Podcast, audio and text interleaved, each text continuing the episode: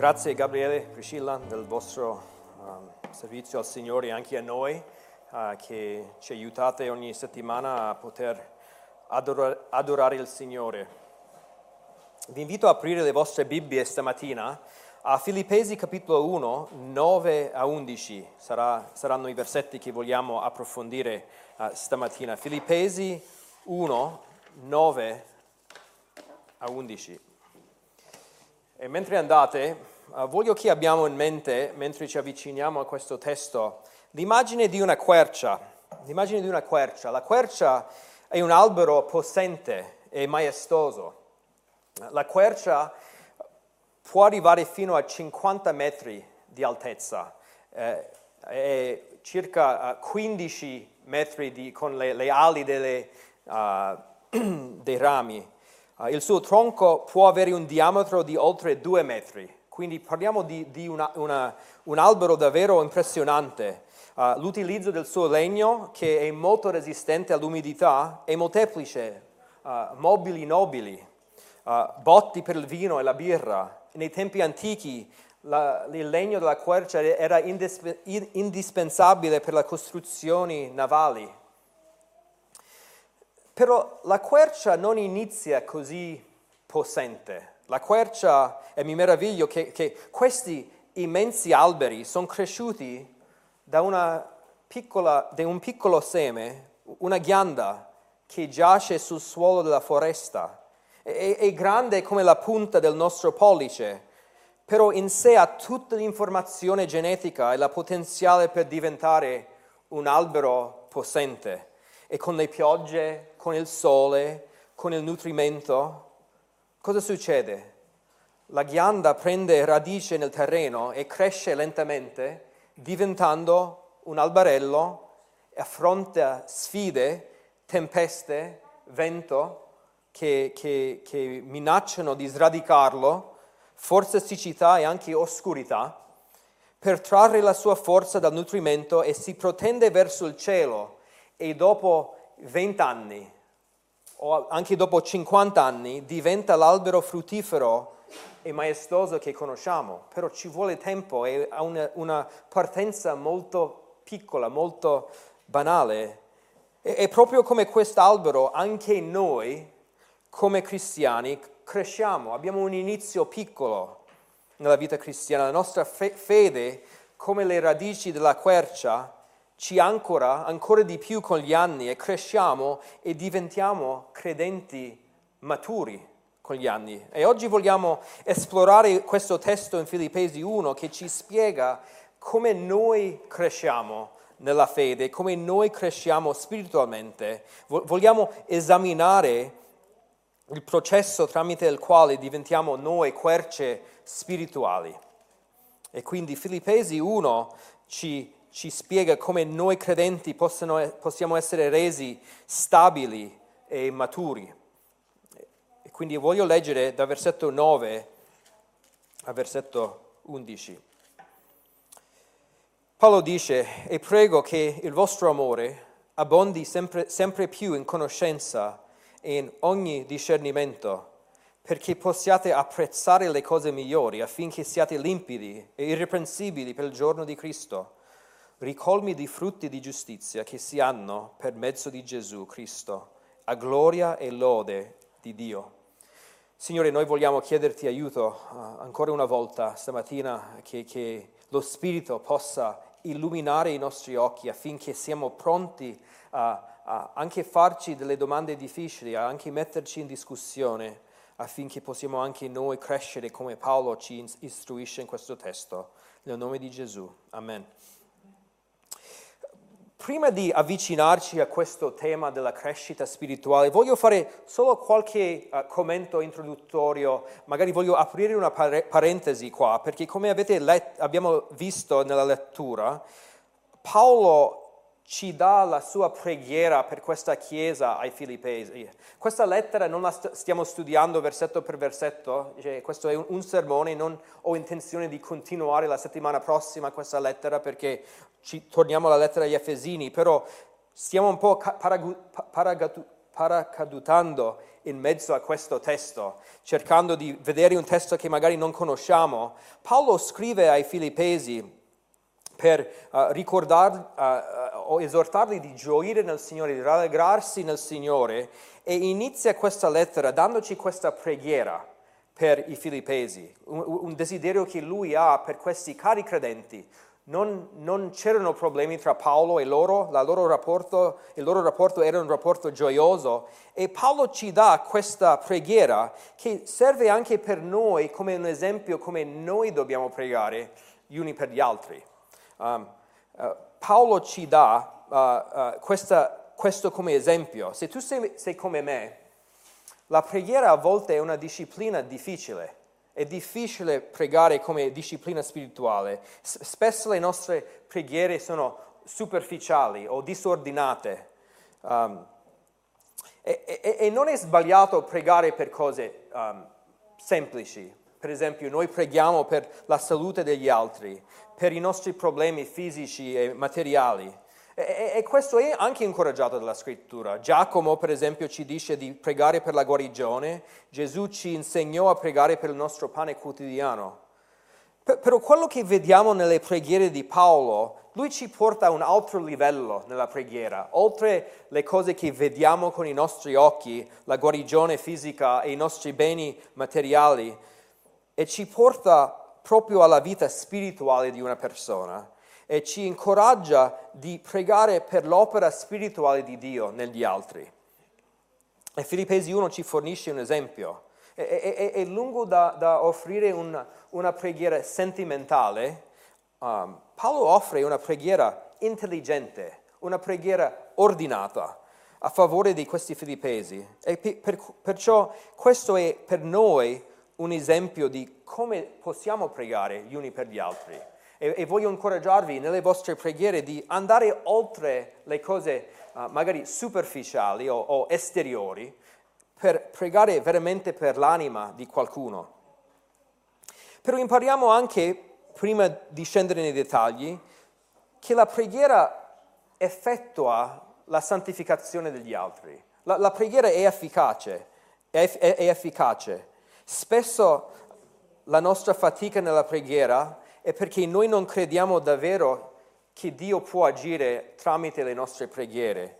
Che, per, però questa preghiera è davvero immensa. Paolo prega per l'amore, però poi parla anche di questi credenti che possono arrivare uh, irreprensibili al giorno del Signore. Copre un po' tutta la vita cristiana questa preghiera e Paolo aiuta questi suoi fratelli accompagna questi fratelli nella loro crescita spirituale fino alla fine con questa preghiera. E, e, e, e, questa preghiera allora ci insegna che la vita spirituale degli altri è veramente influenzata dalle nostre preghiere e quindi ci, magari ci proviamo un'aridità nella preghiera o abbiamo tante scuse per cui noi non dobbiamo dedicarci alla preghiera. Però studiando questa preghiera vengono spazzate via queste scuse, perché impariamo ciò che Dio può fare nella nostra vita. Se Paolo non, non, uh, non vuole che noi impariamo questo, allora non avrebbe pregato così. Dio può fare nella nostra vita e nella vita degli altri tanto tramite la preghiera. La preghiera davvero, Dio davvero effettua cambiamenti tramite le nostre preghiere. E poi, come dicevo, adesso chiudo la parentesi, per tornare alla vita cristiana, questa preghiera ci insegna come funziona la vita cristiana.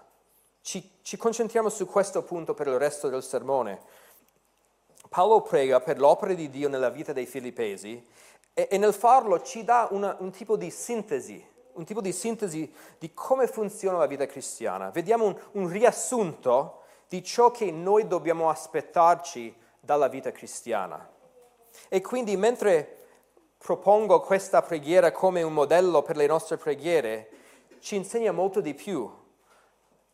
E, e noi oggi vogliamo inse- esaminare cosa ci insegna riguardo alla crescita spirituale. E, e stamattina vogliamo uh, considerare la nostra cres- crescita cristiana da tre punti di vista. Vogliamo prima vedere la dinamica della crescita spirituale o la crescita cristiana e poi brevemente alla fine vedremo la sorgente e il fine della crescita cristiana. Quindi ci, concentreremo per la maggior parte del, del, del tempo sulla dinamica della crescita cristiana.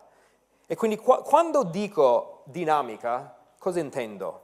Intendo dire come avviene la crescita spirituale, come, come possiamo spiegare o caratterizzare la vita cristiana.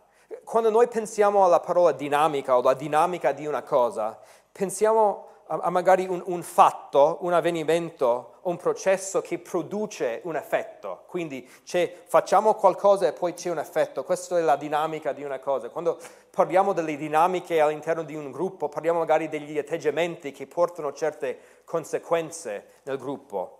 E, e, quindi uso la parola dinamica perché in questo testo vediamo uh, chiaramente in questi versetti che Paolo ci presenta una logica, una logica. Uh, quando leggiamo vediamo una serie di cause e effetti in questo testo. Per esempio, se vedete nel versetto 10 inizia con la parola perché, che è una parola logica, e poi in mezzo al versetto 10 ci dice affinché siate limpidi, quindi perché possiate apprezzare e affinché siate limpidi.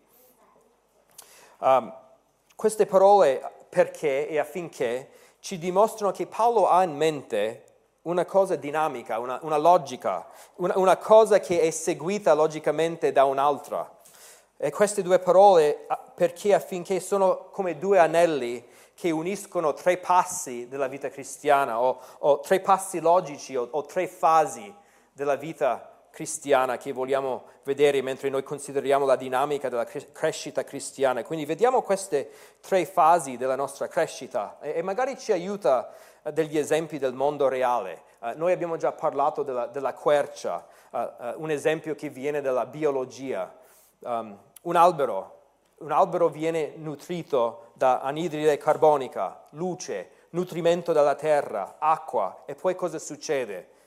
Produce più cellule nell'albero e l'albero comincia a crescere nella sua struttura come secondo passo. Poi il terzo passo cosa succede? Produce il suo frutto, quindi uh, viene um, nutrito l'albero, poi cresce nella sua struttura fino al terzo passo per arrivare al frutto.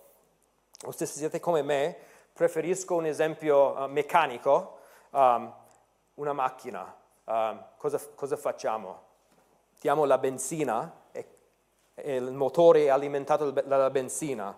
Gira il motore, secondo passo, benzina entra, secondo motore, gira il motore e poi terzo passo, la, sposta la macchina, il motore sposta la macchina, viene messo in moto la macchina. Quindi in questo testo vediamo in un modo simile tre fasi della nostra crescita che ci aiuta a capire come funziona questa vita a cui il Signore ci ha chiamato. E in realtà c'è molta sovrapposizione um, uh, in, in tre, queste tre fasi. Mi piacerebbe se, se la crescita fosse uh, lineare, però in realtà c'è molta sovrapposizione tra queste tre fasi.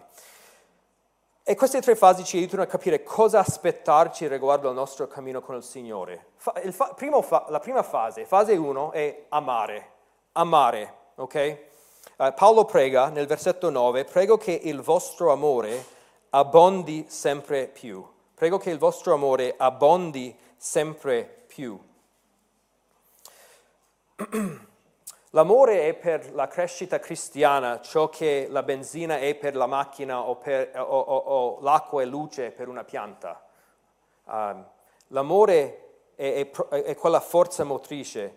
Um, Spesso nella, nella, Bibbia, quando parliamo dell'amore, vediamo un'esortazione generale o un commento generale riguardo all'amore e, e senza un'indicazione nel contesto è probabile che Paolo qua aveva in mente l'amore per Dio e di conseguenza l'amore per il prossimo. È, un, è un, un, il concetto generale di amore, amore per Dio e per il prossimo. Come Gesù disse, la, l'essenza principale della legge di Dio è di amare Dio con tutto il tuo cuore, con tutta la tua mente e di conseguenza il secondo comandamento più importante è di amare il tuo prossimo come te stesso. E quindi Paolo parla di amore in generale, prima l'amore per Dio e dopo l'amore per il prossimo. Il suo desiderio non è limitato solo all'amore per il prossimo o solo all'amore per Dio, però amore in un senso generale. E lui prega nel versetto 9 che questo amore abbondi sempre più. Prega che l'amore possa abbondare. Eh, la, la, la, vita cristiana uh, è, è, alimentata da un aumento dell'amore per il Signore e per gli altri. Questo è il punto iniziale che alimenta la nostra crescita. Dobbiamo amare il Signore sempre più. Il, il nostro amore non è una cosa statica, um, però è una cosa che può crescere di più e con gli anni l'amore diventa più profondo. E questo amore deve abbondare di sempre più. In realtà, quando dice qua in versetto 9, uh, prego che il vostro amore abbondi sempre più, um, nell'originale dice abbondare sempre di più e di più. Non solo sempre più, ma sempre di più e di più. Cioè, è scritto due volte nell'originale proprio per enfatizzare uh, l'immagine di una fontana che trabocca, che non può essere fermata, ma continua a traboccare oltre i bordi. E, e la nostra vita cristiana deve essere caratterizzata da questa, un amore che sovrabbonda e cresce sempre di più. Um, non pone un limite all'aumento della, dell'amore nella nostra vita. E, e, questa sovrabbondanza di amore per cui, per, per cui Paolo prega ci indica una cosa molto pratica per la nostra vita cristiana. C'è una cosa molto pratica.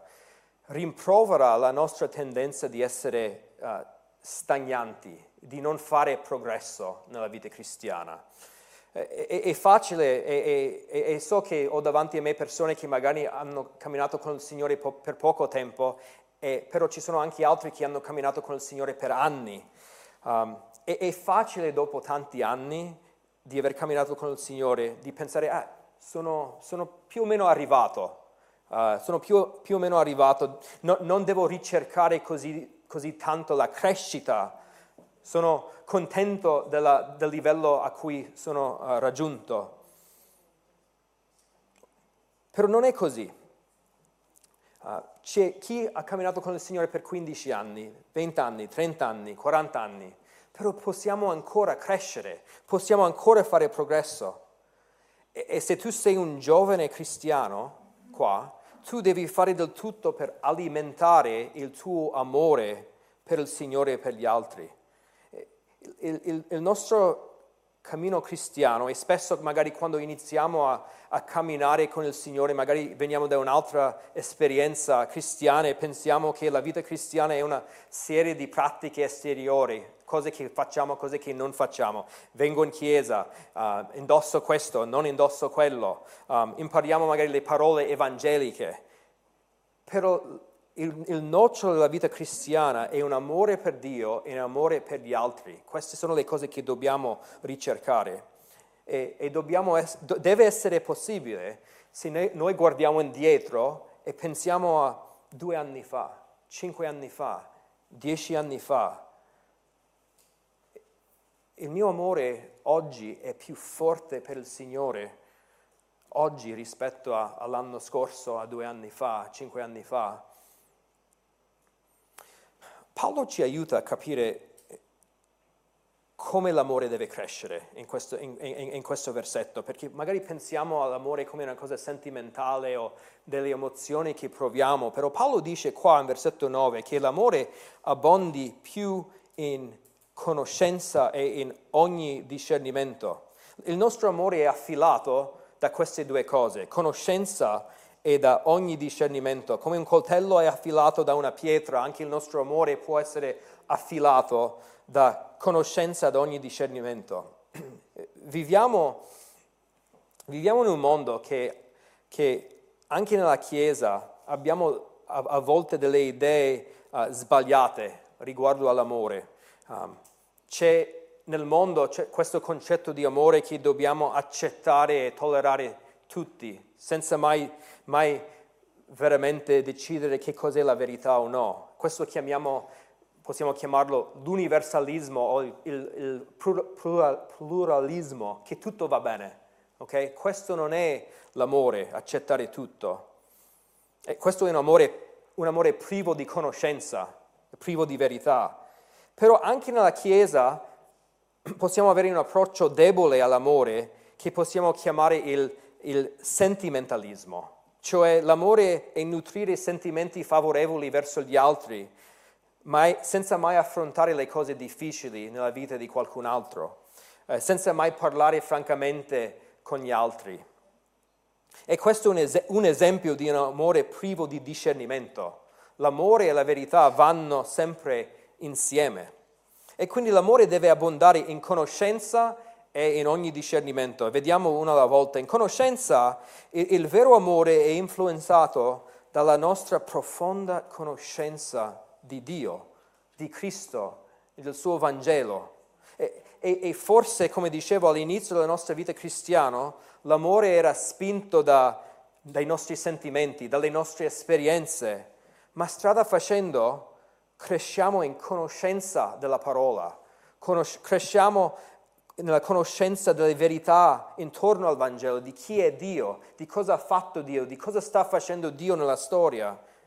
Do- dobbiamo ricercare una conoscenza sempre più fro- profonda del Signore in tutti i sensi. Il vero amore non è contro una conoscenza intellettuale del Signore che ci porta a una conoscenza sperimentale. Um, quando noi conosciamo Dio così com'è, il nostro cuore risponde in amore. Questo è il motivo per cui Paolo in altre preghiere, in Efesini, prega che noi possiamo conoscere Dio, che noi possiamo conoscere il suo amore.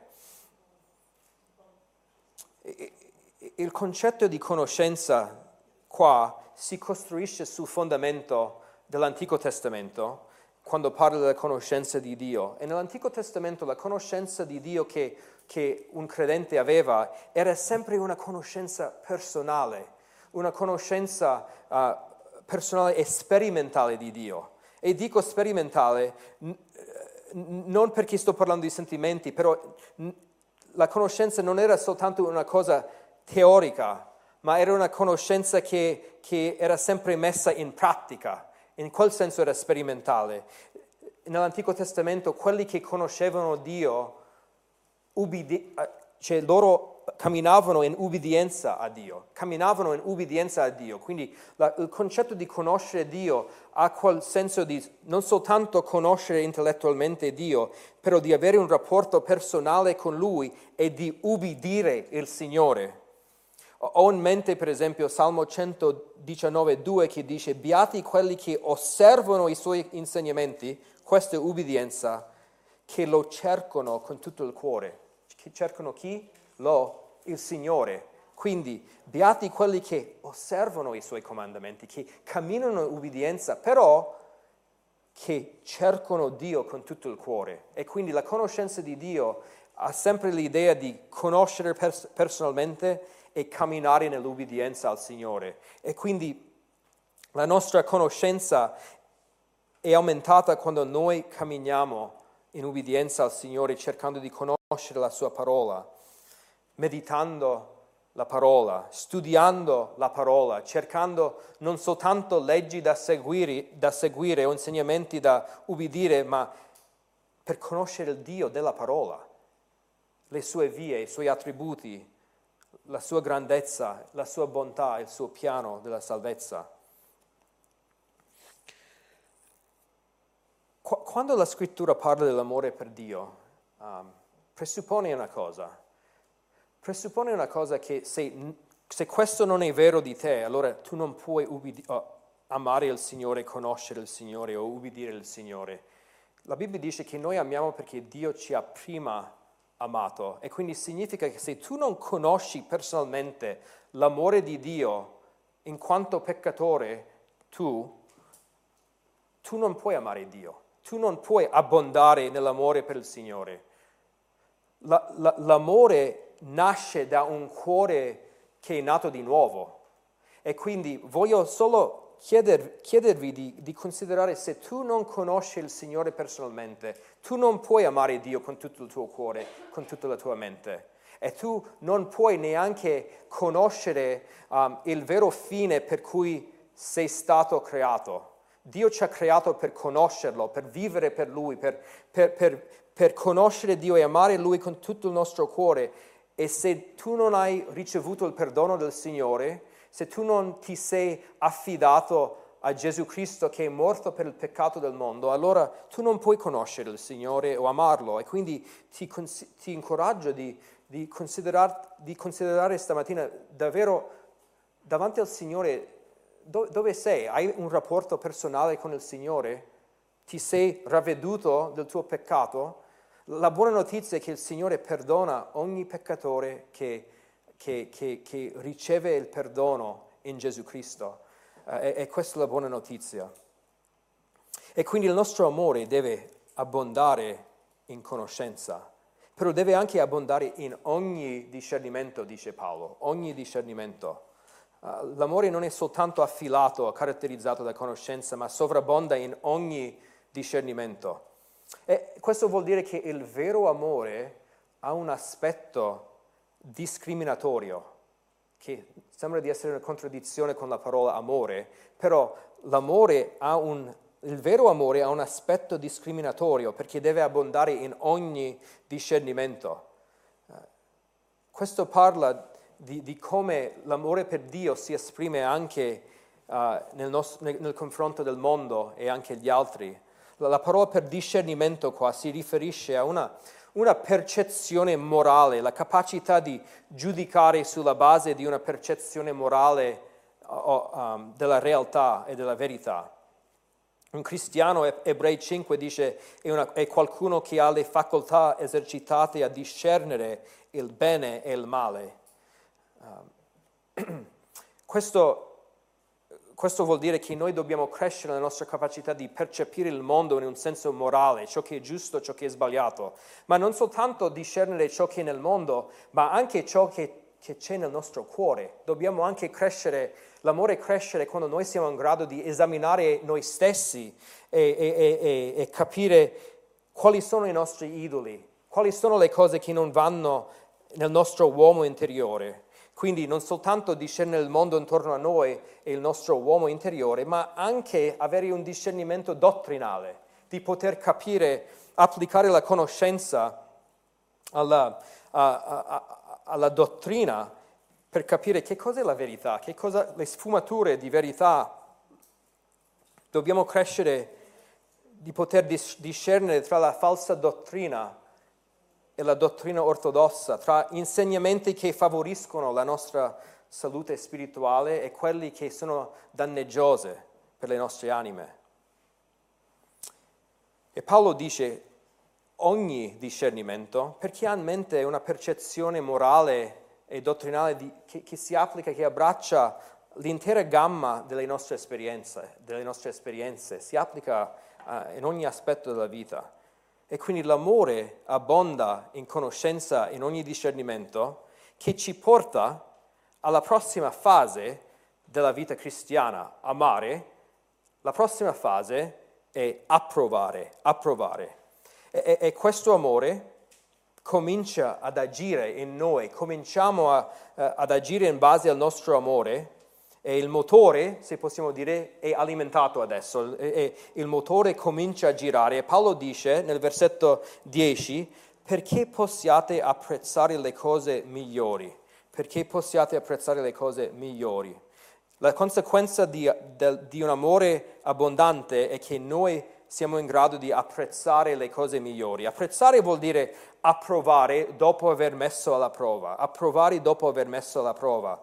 vuol dire esaminare qualcosa criticamente per poter concludere se è, cosa, se è la cosa migliore. Eh, è la parola che si usava per mettere alla prova la purezza di un metallo. Um, le cose migliori uh, si riferiscono alle cose che sono superiori, le cose che sono più eccellenti rispetto ad altri. Um, e quindi cresciamo a causa dell'amore nella capacità di capire le implicazioni morali di ogni tipo di situazione. E, e Paolo prega che il cristiano approva le cose giuste, le cose giuste nelle cose che affrontiamo quotidianamente. Se, se, noi non abbiamo, arriviamo a questa capacità di vedere il mondo e poi approvare ciò che è giusto, ciò che è sbagliato, siamo un po' come un medico che ha studiato, abbiamo tutta la conoscenza, però poi quando arriva un paziente non sa cosa fare. Noi non vogliamo essere come quel medico, noi vogliamo prendere la conoscenza e il discernimento che abbiamo e applichiamo quella, quella, quell'amore al mondo intorno a noi. E quindi questa capacità di approvare le cose migliori è ciò che distingue un credente maturo e immaturo, uno forte in fede, uno debole in fede. La vita cristiana non è una semplice scelta tra giusto e sbagliato. Ci, ci, troviamo sempre in situazioni dove dobbiamo applicare principi biblici a situazioni che magari non hanno un comandamento specifico nella Bibbia. Per esempio, come usiamo il nostro tempo. La Bibbia non ci dice quante ore dobbiamo dedicare alla preghiera, quante ore dobbiamo dedicare al lavoro, quante ore dobbiamo dedicare all'intrattenimento, allo sport. Um, la Bibbia non ci dice quali libri leggere e quali non leggere, con quali persone facciamo amicizia, per quali motivi, uh, cosa facciamo con la nostra vita come carriera, cosa guardiamo sulla tv, come usiamo i nostri soldi, quale chiesa frequentare nello specifico, con chi dobbiamo sposarci. O per noi che siamo genitori non ci dice come e quando disciplinare i nostri figli negli esempi uh, pratici. Non ci dice esattamente che consiglio dobbiamo dare quando qualcuno ci viene per chiedere un consiglio. Eh, sono tutte scelte importanti che fanno parte della nostra vita quotidiana, che devono essere governate da un amore affilato da conoscenza e da ogni discernimento e applichiamo questo per apprezzare o approvare la cosa migliore in quella situazione. Il nostro amore per, gli, per Dio e per gli altri sboccia in queste scelte concrete e con la crescita spirituale scegliamo le cose eccellenti, migliori, di valore superiore. E, e, e, possiamo dire la stessa cosa per quanto riguarda la dottrina, non soltanto la vita pratica. Ci sono tante cose che succedono nelle chiese, tante cose insegnate dai pulpiti, che non, tutto, non è tutto salutare per la tua anima. Ciò che leggete sull'internet o ciò che ascoltate su internet non è tutto salutare per la vostra anima. L'amore per Dio e la sua parola ci prepara per avere questo discernimento in cui siamo in grado di approvare e dire questo va bene, questo è pericoloso. E, e, e pensavo questa settimana uh, al, sen- al nostro senso di gusto. Ognuno di noi, penso, sa, spero, apprezzare i buoni cibi, giusto? Uh, sappiamo, soprattutto in questo paese, sappiamo la differenza tra una pizza buona e una pizza mediocre, la, la differenza tra un, una gelateria buona e una gelateria che, ho, che, ha un gelato sotto la media. Uh, alcuni sono anche molto bravi a distinguere, um, soprattutto a livello magari del vino. Um, e, e, e questo, per, perché siamo così? Perché con esperienza cominciamo a assaggiare diverse cose, anche formaggi, salumi, siamo in grado di distinguere, distinguere tra quelli economici e quelli di una qualità superiore, perché con esperienza cominciamo a notare le differenze, uh, quelle piccole differenze, i piccoli fattori che rendono un prodotto migliore di un altro. E, e, e pensando alla tua crescita spirituale, dovresti essere in grado di guardare indietro nella tua vita e vedere questo senso di gusto morale e dottrinale in cui, che, che, diventa sempre più raffinato in ogni circostanza. Guardate indietro e vedete, ok, capisco meglio rispetto a cinque anni fa, due anni fa, sei mesi fa, che cos'è salutare per la mia anima e che cosa non è. Le cose che, che mi creano problemi spirituali, confusione nella mia mente, sensi di colpa perché sono peccaminosi. E, e, quindi il discernimento, approvare le cose migliori, è un senso di, un, un tipo di gusto morale e dottrinale che si acquisisce con l'esperienza nella vita cristiana, crescendo nell'amore e nella sottomissione alla sua volontà, abbiamo occhi nuovi, non del non credente, ma del credente, vediamo cose, magari anche all'inizio della nostra vita cristiana ci, ci, ci, ci, saranno state delle cose che facevamo che guardiamo indietro e diciamo, ma come mai facevo quello? Um, o, o, pensavamo alcune cose all'inizio della nostra vita cristiana, ma con gli anni ci rendiamo conto che, che dovevamo veramente essere trasformati perché quelle, quei modi di pensare, quelle valutazioni del mondo intorno a noi non andavano bene. Quali sono le scelte nella tua settimana davanti alle quali vi trovate che devi capire come, come, come influenza il mio amore per il Signore su questa situazione, su questa scelta?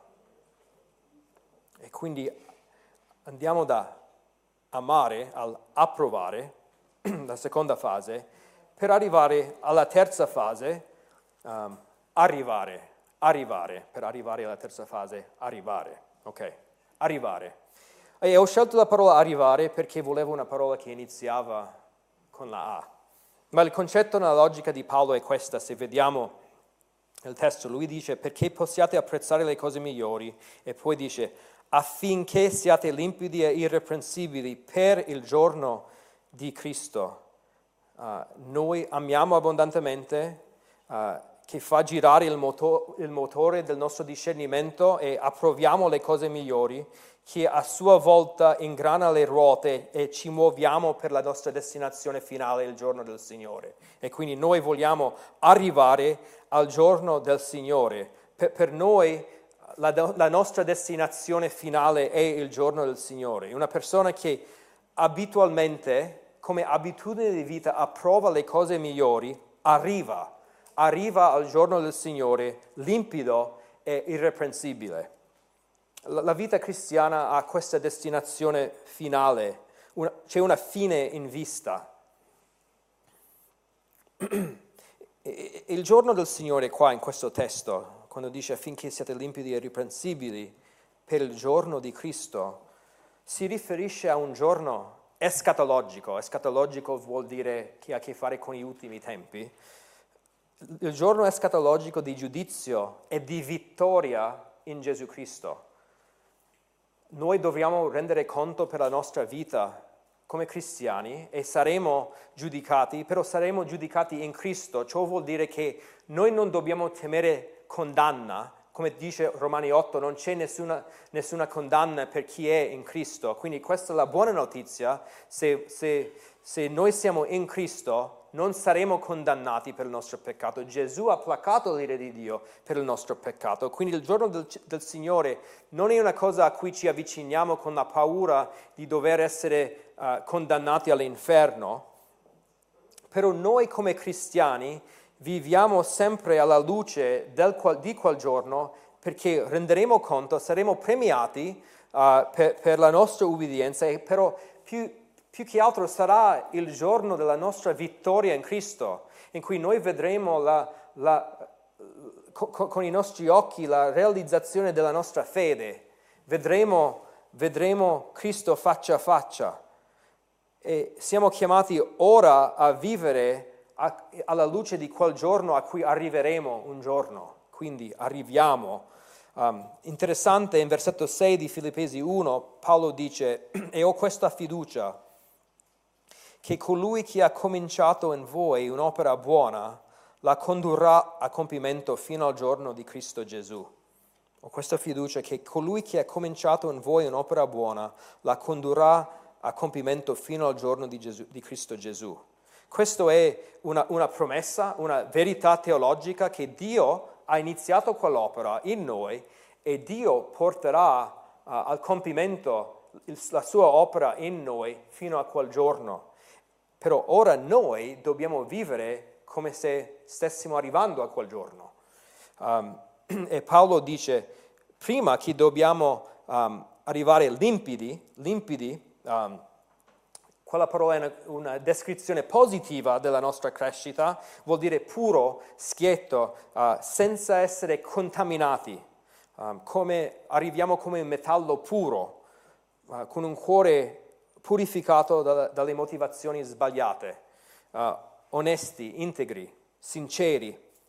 Arriviamo anche irreprensibili, che è una parola che spiega magari in un senso più uh, uh, negativo, che arriviamo senza aver inciampato sul peccato, che arriviamo senza diventare una pietra di inciampo per gli altri, noi arriviamo senza macchia a quel giorno. E Paolo ci chiama a ricercare queste qualità fino a quel giorno. Um, siete mai andati a, una, un, a un concerto? Um, questa primavera Gabriele ed io siamo andati ad ascoltare uno dei chitarristi migliori nel mondo, qua al, al Politiama genovese, se non mi ricordo male. Um, non conoscevamo benissimo le canzoni di questa chitarrista, quindi cosa facevamo? Nelle settimane prima, uh, i giorni prima del concerto, ascoltavamo su Spotify uh, le canzoni di questo chitarrista. Perché? Perché volevamo essere preparati per il concerto, volevamo poter apprezzare di più la musica che avremmo ascoltato. In un modo simile, noi sappiamo che un giorno noi ci troveremo davanti al trono di Cristo, saremo nella sua presenza con la vittoria del suo giorno. Eh, e, e lo scopo della crescita spirituale è di arrivare puri, schietti, irreprensibili. E come noi ci preparavamo per quel concerto, preparandoci con le canzoni che sarebbe, sarebbero state suonate al concerto, anche noi in un certo senso dobbiamo anticipare ciò che sperimenteremo in quel giorno, vivendo adesso vite lim, uh, limpide e irreprensibili, come se noi uh, vivremo la vita che avremo un giorno quando abbiamo comunione perfetta con il Signore. E in questa maniera noi ci prepariamo per quel giorno. Infatti questo è un atteggiamento che Paolo ci dimostra più avanti in Filippesi. Se andate al capitolo 3, lui ci dà uh, un po' la sua intenzione nella preghiera in capitolo 1, però capitolo 3, versetto 12, Paolo dice questo.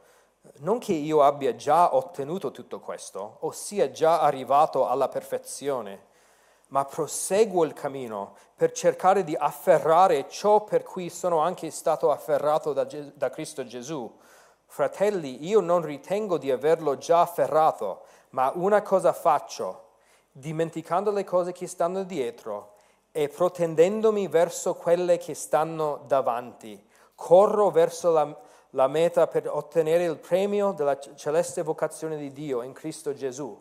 Se noi sta- sappiamo che un giorno arriviamo davanti a Cristo, noi dobbiamo correre in quella direzione, noi dobbiamo cercare una, una, una, un costante miglioramento del nostro rapporto con il Signore, del nostro, discepola, del nostro discepolato, dobbiamo lottare contro il peccato, dobbiamo cercare di, di purificarci da intenzioni sbagliate, da parole sbagliate, a, a comportamenti peccaminosi e dobbiamo, come Paolo dice, proten- come lui dice, protendendomi verso quelle che stanno davanti, è quello che anche noi dobbiamo fare alla luce di quel giorno a cui arriveremo un giorno. E questa è una, una, una, breve sintesi di ciò che dobbiamo aspettare dalla vita cristiana. Noi amiamo, questo ci aiuta a apprezzare le cose migliori nella vita, che poi ci porta a ri- arrivare davanti al Signore limpidi e irreprensibili in Cristo. Questa è la dinamica della crescita spirituale di cui Paolo parla.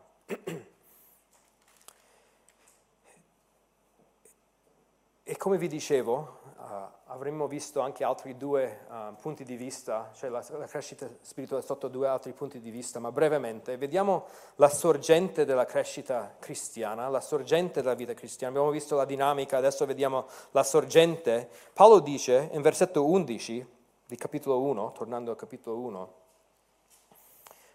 ricolmi di frutti di giustizia che si hanno per mezzo di Gesù Cristo ricolmi di frutti di giustizia che si hanno per mezzo di Gesù Cristo. La frase qua ha, l'idea, eh, forse è meglio rendere la, la frase così, essendo stati riempiti di frutti di giustizia per mezzo di Gesù, essendo stati riempiti, Perché siamo ricolmi? Perché qualcuno ci ha riempito. È una frase passiva nell'originale. Uh, qualcuno o qualcosa ci rende ricolmi. Questo dà rilievo al fatto che durante la vita di un cristiano siamo riempiti da frutti spirituali, come Galati 5, 22 23 dice, il frutto dello Spirito, o il frutto che opera lo Spirito invece è amore, gioia, pace, pazienza, benevolenza, bontà, fedeltà, mansuetudine, autocontrollo. E, e, e, qui torniamo all'illustrazione della quercia o di un frutteto. L'albero si nutre, le, le nuove cellule si replicano per produrre crescita e alla fine abbiamo un albero ricoperto di frutti. E durante la nostra vita, mentre noi ricerchiamo l'amore, discernimento, limpidezza, irreprensabilità, cosa succede? Gesù ci riempie con vero frutto spirituale. Come dice versetto 11, questi frutti si hanno per mezzo di Gesù Cristo. E, queste parole richiamano ciò che abbiamo letto stamattina da Giovanni 15, che, che, che noi siamo i tralci e Gesù Cristo è la nostra vita. Dobbiamo dimorare in Gesù Cristo perché solo se abbiamo la sua vita, solo se abbiamo la vita di Cristo in noi possiamo portare frutto per il Signore questa raccolta spirituale noi non siamo in grado di generare. Quante volte parlo con, con gente fuori dalla Chiesa che dice voglio essere una brava persona, voglio fare opere buone per poter prepararmi per il giorno in cui accolgo Gesù Cristo nella mia vita. Questa è la mentalità della religione intorno a noi, di essere bravi uh, in noi stessi per poter essere preparati per accogliere Gesù Cristo nella nostra vita. Noi non possiamo onorare il Signore se Gesù, lo, se Gesù non lo, fa in noi. Noi abbiamo bisogno della sua vita in noi. Questa raccolta spirituale non può essere generata da noi, ma è un frutto sovrannaturale prodotto da Gesù Cristo. È, è, è come il nutrimento di un albero o una pianta è distribuito dalla linfa Cristo opera in noi per causare la nostra crescita tramite il nostro sforzo. C'è un, un equilibrio, una, una, tensione. Noi dobbiamo crescere nell'amore, nel discernimento, però dietro tutto questo, dietro le quinte, Gesù sta operando perché è Lui la nostra vita. È giusto chiederci come so se sto dipendendo dal Signore o da me stesso? Come posso sapere? E, e, e, penso che la risposta sia abbastanza semplice. Se noi stiamo pregando, se stiamo supplicando il Signore per il suo aiuto nella nostra vita, se ci stiamo impegnando a, a meditare sulla parola, a, a, combattere contro la nostra parola con i mezzi che Dio ci ha dato, la sua parola, eh, se, se ascoltiamo anche in chiesa con uno spirito di dipendenza. Se siamo coinvolti eh, in una chiesa sana, ci proteggiamo dall'autosufficienza e, e preghiamo con il salmista, oh Signore, inclina il mio cuore verso i tuoi comandamenti. Spesso ascoltiamo un'esortazione biblica, di, magari come la settimana scorsa, di non rubare e eh, usciamo dalla, dalle porte della chiesa, ok, io non rubo questa settimana, vado, non, non sarò pigro, uh, non ruberò il tempo dal mio, uh, dal mio datore di lavoro e, e, tutto sarà a posto, senza veramente renderci conto di quanto è profondo il nostro bisogno dell'aiuto del Signore. Abbiamo una percezione troppo elevata di, delle nostre capacità e noi abbiamo bisogno del Signore, quindi la cosa giusta sarebbe di uscire da chiesa e inginocchiarci supplicando il Signore per la sua forza e poi cercare di ubbidire il Signore.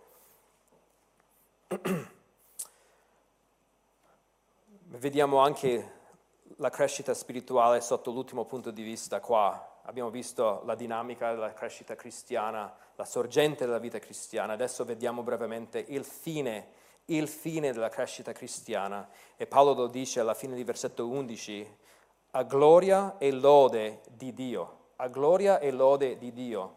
Sembra una cosa semplice, siamo tutti abituati a dire, ah, io voglio vivere per la gloria di Dio. Ma è vero nella tua vita? Vuoi vivere per la gloria di Dio? Se, se il nostro amore abbonda, se apprezziamo, approviamo le cose giuste, se viviamo come persone che, arrivere, che, che arriveremo al giorno di Cristo limpidi e irreprensibili, Gesù ci riempie di frutti spirituali e tutto questo è alla gloria di Dio, non prendiamo nessun credito, non c'è merito in ciò che facciamo noi. E quindi vogliamo esaminare le nostre motivazioni per cui ricerchiamo la santità. È, è possibile cercare di essere una persona spirituale con le motivazioni sbagliate o di avere motivazioni mescolate, inquinate. Magari c'è una parte di noi, sì, voglio vivere per il Signore, però quanto mi piace quando gli altri mi approvano per ciò che faccio. E quindi il nostro egoismo si mescola anche con la nostra spiritualità. Facciamo cose, opere esteriori, ma per essere riconosciuti dagli altri. Quindi fate la domanda, perché faccio le cose che faccio? Perché fai le cose che fai? Desideri che la tua vita porti frutto spirituale affinché Dio sia magnificato, affinché gli altri dicono io voglio conoscere il Dio di quella persona. Questo è il fine assoluto della nostra vita cristiana, la gloria e la lode di Dio.